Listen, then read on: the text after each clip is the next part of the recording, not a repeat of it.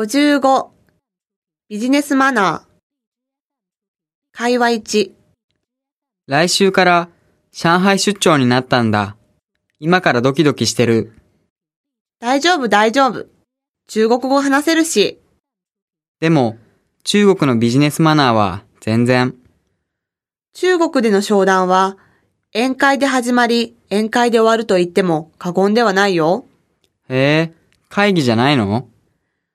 お客さんをもてなすことは中国人の礼儀だからね。宴会は会議で現れなかった相手への真意を知って本音で話すチャンスだよ。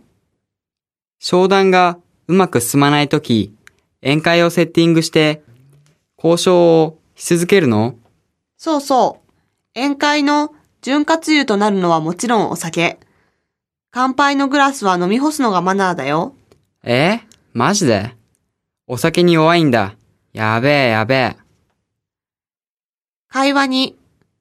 私今度日本の会社に就職が決まったんだ。それはよかったね。おめでとう。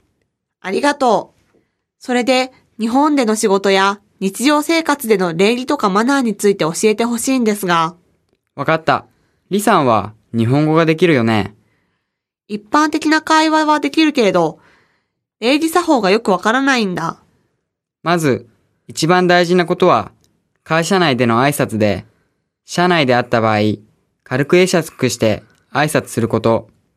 次に、目上の人や上司に対して、敬語を使って会話をすること。語彙の前に、おをつけて話すことだね。